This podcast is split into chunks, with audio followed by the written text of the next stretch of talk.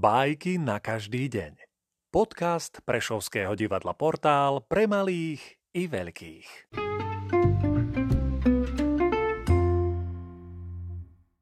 Ezop, Zeus a Líška Zeus nadšený bystrým umom a dôvtipom líšky spravili ju kráľom zvierat.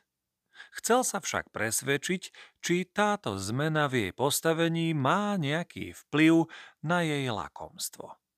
A tak, keď sa niesla v kráľovských nosidlách, vypustil jej popred oči chrobáka.